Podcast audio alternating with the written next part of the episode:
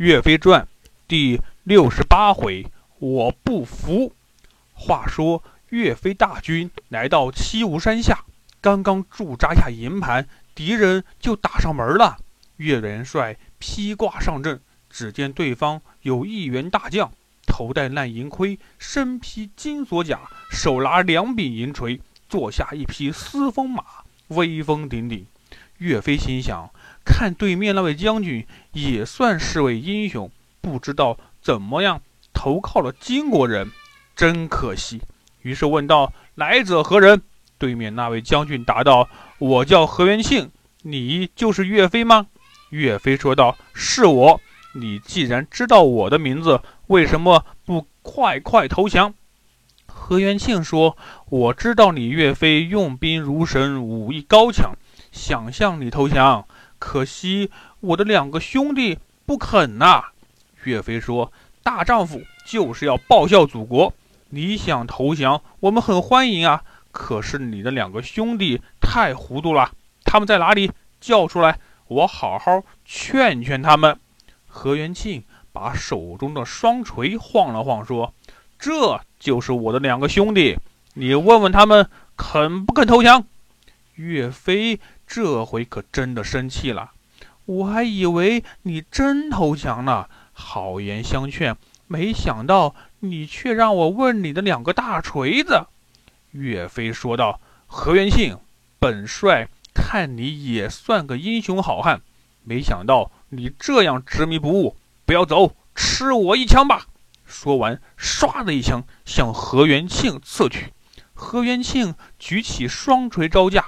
两人你来我往，真是棋逢对手，将遇良才。从白天一直打到黑夜。何元庆说：“今晚太晚了，肚子饿了，回去吃饭，明天再打吧。”双方都回到了自己的大营。岳飞心想：这个何元庆跟我打的正是热火朝天，不知道怎么的。无缘无故的说肚子饿了，不打了，回去了。说不定这里面有什么阴谋诡计，今晚可能他会来偷袭我们。于是吩咐士兵们做好准备。岳元帅命令汤怀率领士兵们在大营门口挖了个很大很深的坑，上面用树枝和稻草盖好。一个陷阱做好了，又命令张显率领一部分士兵穿上黑色的衣服，趁着夜色埋伏在陷阱周围。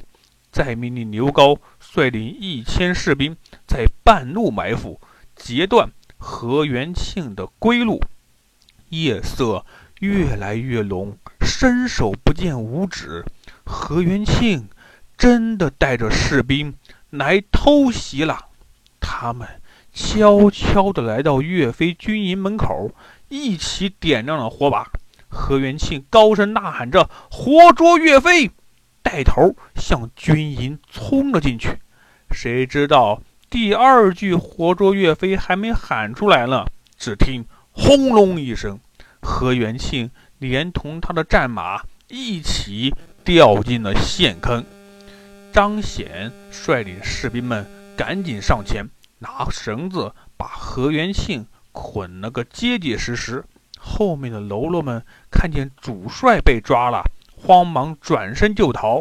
走到半路，正遇到刘高杀出。刘高挥舞着铁剪，大叫：“不要放走了何元庆！”原来他还不知道何元庆已经掉进了陷阱里了。小喽啰们一看刘高凶神恶煞一样，纷纷举手投降。何元庆已经被岳元帅抓了，请将军饶了我们吧，我们情愿投降。刘高押解着投降的士兵，大胜而回。不多久，天亮了，士兵们把捆得像粽子一样的何元庆带到了岳飞面前。岳飞问道：“何元庆，你愿意？”归顺宋朝吗？何元庆说：“这次是我自己不小心掉进了你的陷阱，不能算你打败了我，我不服。”岳元帅说：“好，那这次不算，我放你回去，咱们再来。”岳飞把何元庆的兵器与战马交还给他，让何元庆回去整顿兵马，再来交战。何元庆走后，岳元帅问张用：“西吴山有别的路可以上去吗？”张用说：“我知道，山后有条小路可以上去，只是隔着一条溪水，不是很深，路却很难走。”岳飞大喜，既然有这条路，那我们就赢定了。